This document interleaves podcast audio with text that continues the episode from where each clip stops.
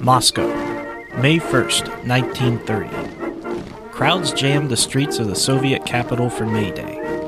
Red Army soldiers, housewives, workers, young pioneers.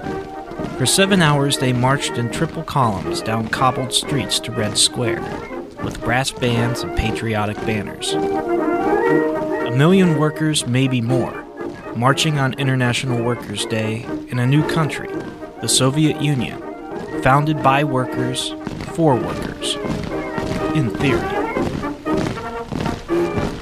Among the marchers that day were the men and women of the First State Watch Factory, including 38 year old Louis Ryman of Canton.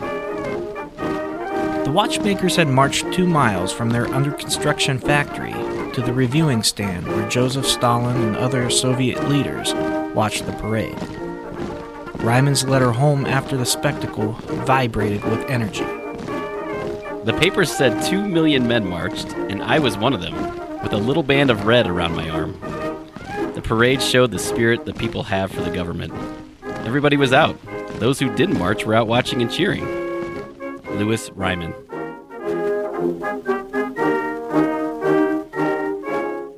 Few months earlier, Ryman had been a foreman at Canton's failed Dueber-Hampton Watch Company. Now he was thousands of miles from home with other Dueber-Hampton watchmakers to teach the Soviets how to make their own timepieces. Welcome to Tales from the Rep Morgue, the podcast that explores the 200 year old archive of the Canton Repository. I'm your host, Shane Hoover.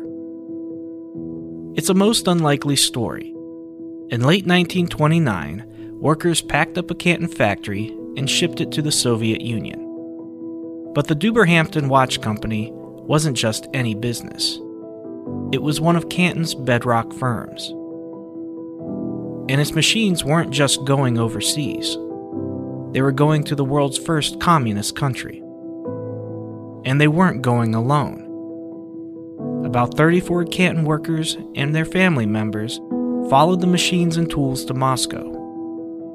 They would be eyewitnesses to the Soviet Union's desperate and disastrous attempt to industrialize in the late 1920s and 30s. Part 1 The Dueber-Hampton Story. Dueber-Hampton once loomed over Canton and its economy. Its two massive brick factory buildings covered more than 20 acres on Dueber Avenue between Tusk and 6th Street Southwest. Well, they were huge and they were state of the art architecture for the time. That's Richard Haldy. He gives lectures on Dueber-Hampton's history. They were long, tall, and narrow. It was the largest complete watch factory in the world. The Northern Dueber factory made watch cases. The Southern Hampton factory made the gears and screws and springs, the timekeeping guts that brought the watches to life.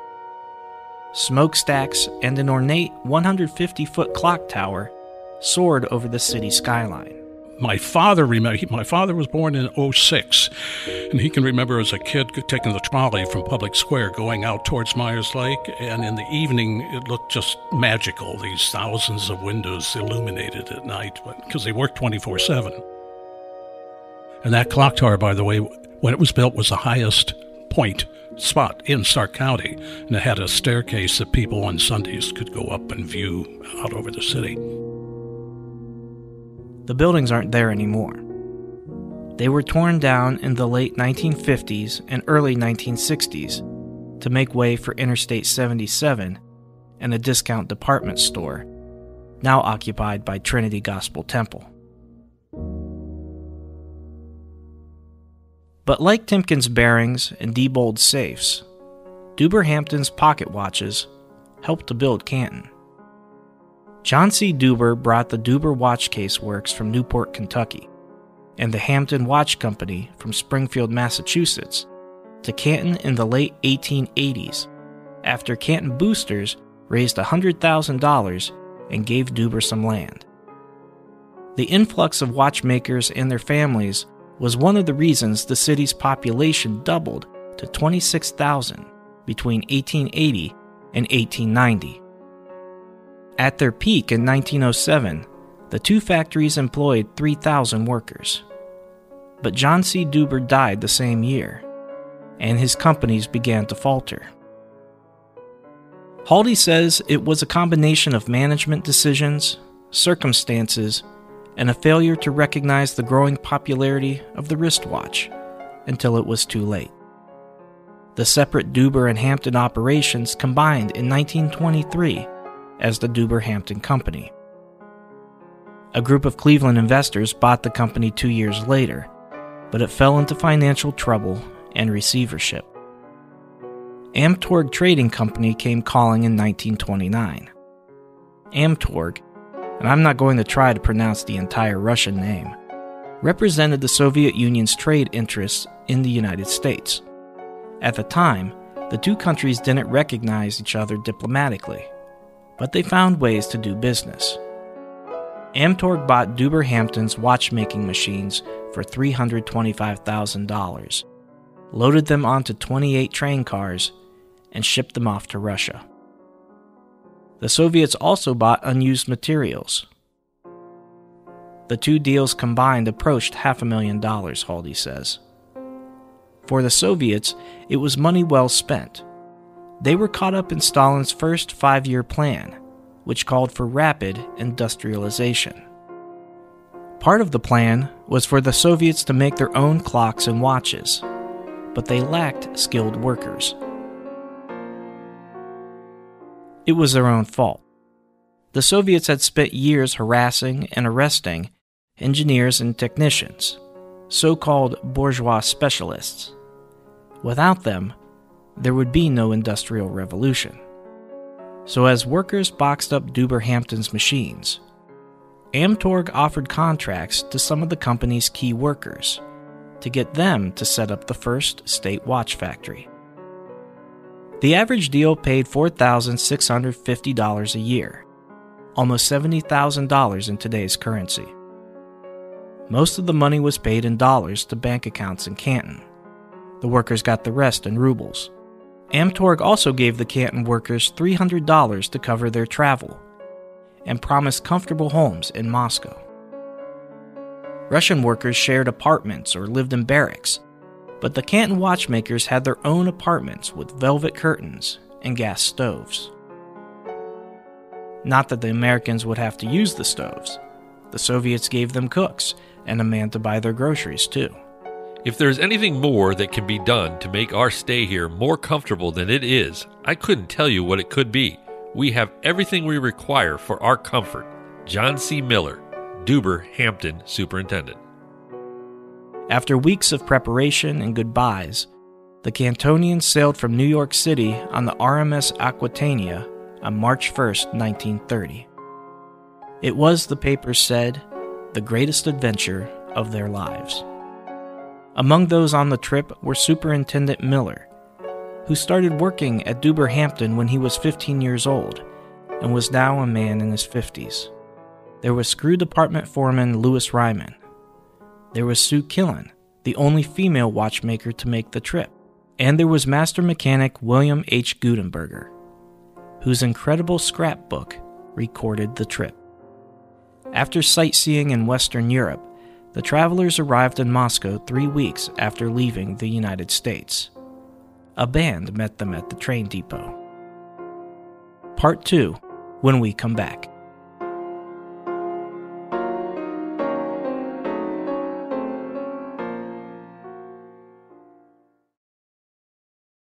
Part 2 A Hole in the Ground.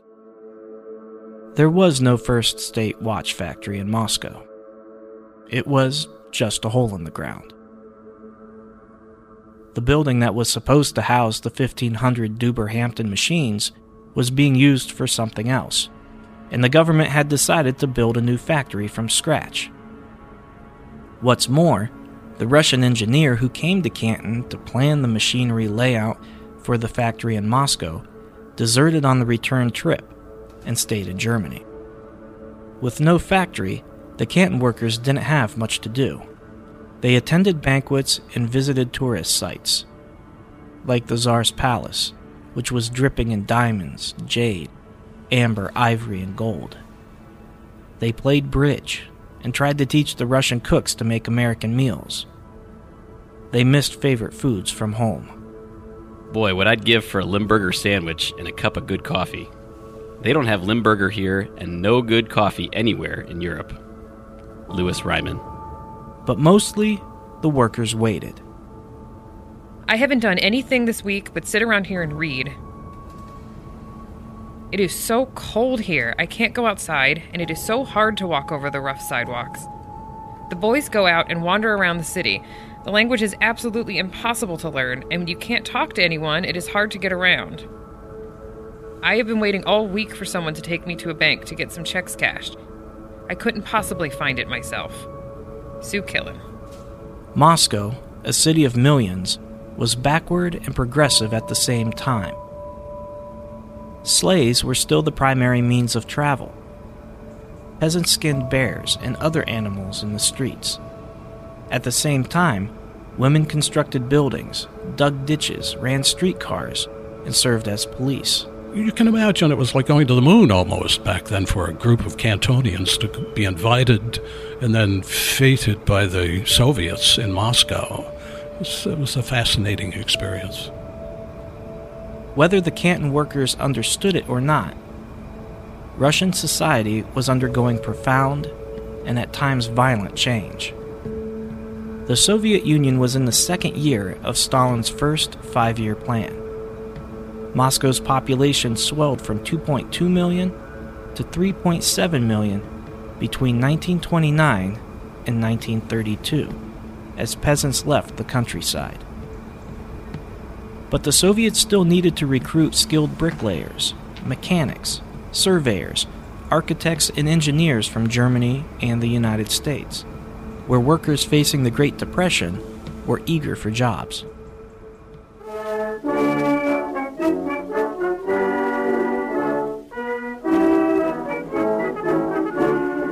The first state watch factory was finally ready to make watches around November 1930. Seldom have we seen, even in America, things go up with such speed as here. That five year plan sure does mean something here. John C. Miller. Several other Canton workers expressed admiration for the Soviet system, too. A working man has everything to gain and nothing to lose. He is sure he will be taken care of, he and his family, when he is no longer able to work. Russia will be a wonderful country, and just what little we have seen so far makes us feel they will do so. Albert and Jeanette Schatz. But the five year plan was unrealistic and disorganized. By the summer of 1930, the economy was already short on raw materials, labor, and money. Stalin's farm policies forced peasants from the countryside and led to a famine that killed as many as 8 million people, most of them Ukrainians. In his scrapbook, William Gutenberger recalled the time he and his friend Charles Hammer went to a Moscow train depot at midnight.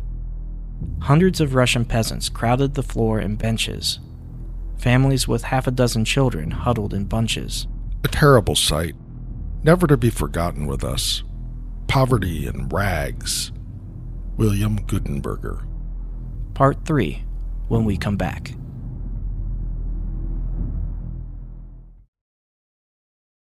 Part 3 Home Sweet Home.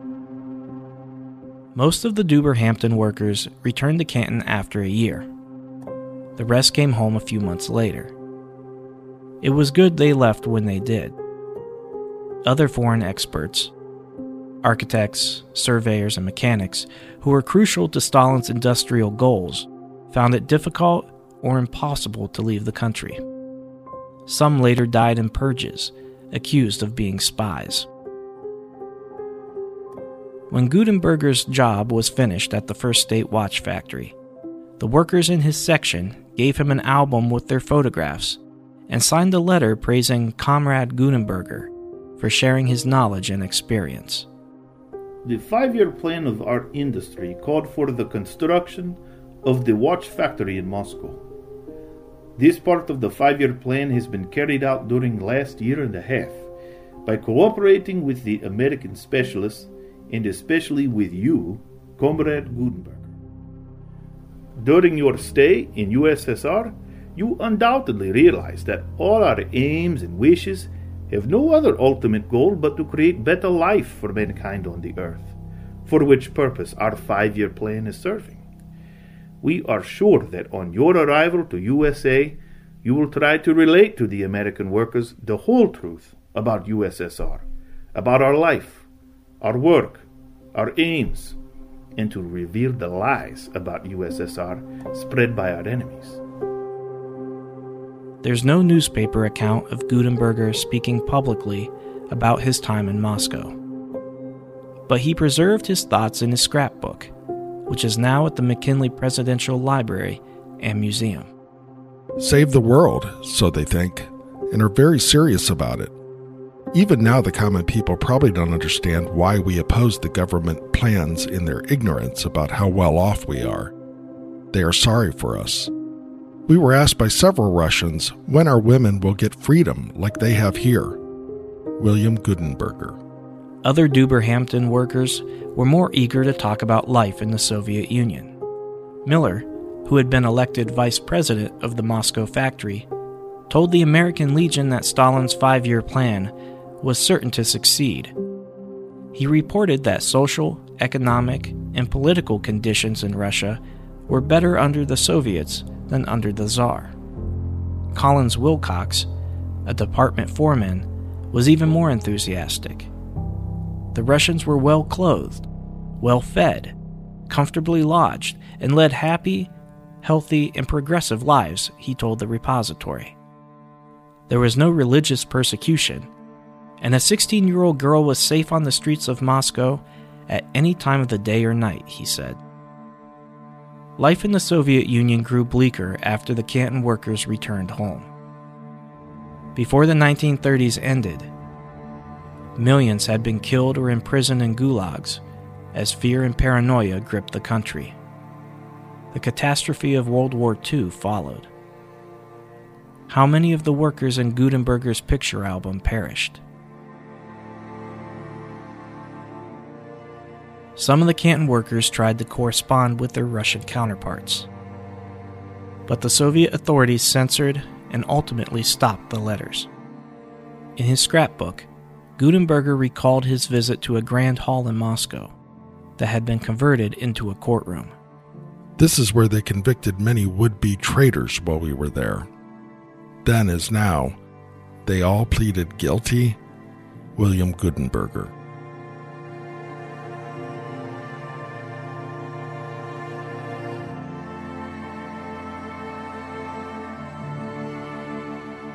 Thank you for listening to Tales from the Rep Morgue, and special thanks to our voice talent for this episode Joe Scalzo, Chris Bevan, Jessica Holbrook, Ed Belent, Allison Mattis, Tim Bodis, and Derek Hoover.